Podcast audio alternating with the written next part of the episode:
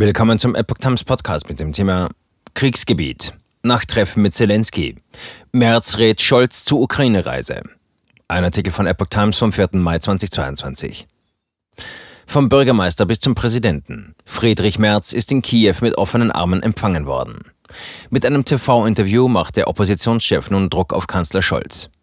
CDU-Chef Friedrich Merz hat Bundeskanzler Olaf Scholz geraten, ebenfalls persönlich in die von Russland angegriffene Ukraine zu reisen.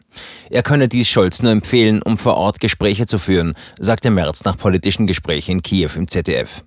Er habe den Präsidenten, den Ministerpräsidenten, den Parlamentspräsidenten, Oppositionsführer und Kiews Bürgermeister Vitali Klitschko getroffen. Diese Gespräche können Sie nicht am Telefon machen.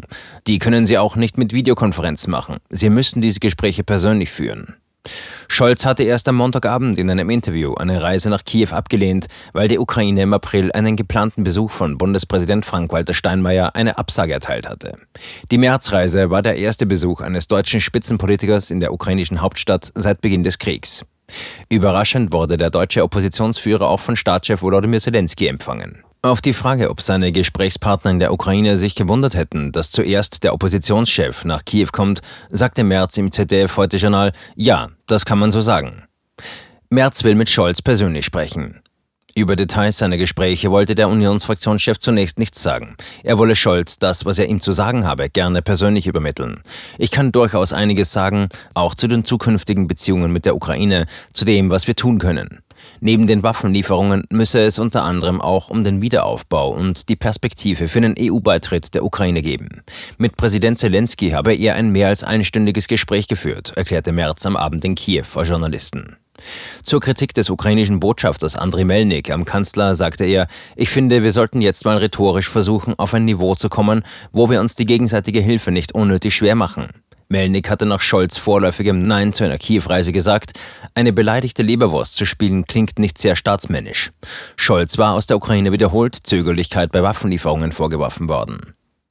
Habeck zeigt Verständnis. Vizekanzler Robert Habeck geht davon aus, dass in absehbarer Zeit auch ein Mitglied der Bundesregierung in die Ukraine reisen wird. Dass wir als Regierung noch nicht da sind, das hat ja der Bundeskanzler ausgeführt, liegt im Kern auch daran, dass der Bundespräsident ausgeladen wurde, sagte der grünen Politiker am Dienstag am Rande der Kabinettsklausur in Meseberg bei Berlin.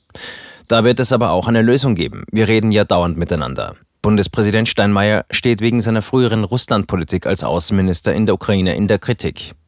Habeck zeigte Verständnis für Merz Besuch in Kiew.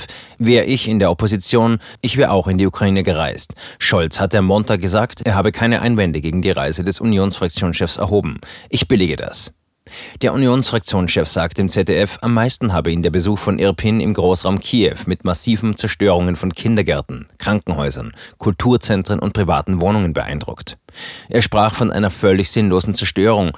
Das muss man mal aus der Nähe gesehen haben, um den Eindruck wirklich zu bekommen, wie schrecklich dieser Krieg ist, betonte er. Bereits auf der Rückreise.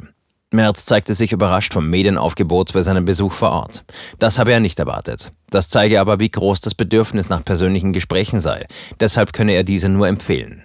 Die Aufmerksamkeit bei seinen Gesprächspartnern sei sehr groß gewesen, bis hin zu Details der Abstimmung über den Antrag der Ampelfraktionen und der CDU-CSU im Bundestag. Damit hatte das Parlament sich vergangene Woche mit großer Mehrheit für die Lieferung schwerer Waffen an die Ukraine ausgesprochen. Merz wollte nach Angaben aus seinem Umfeld noch am Dienstag die Rückreise antreten.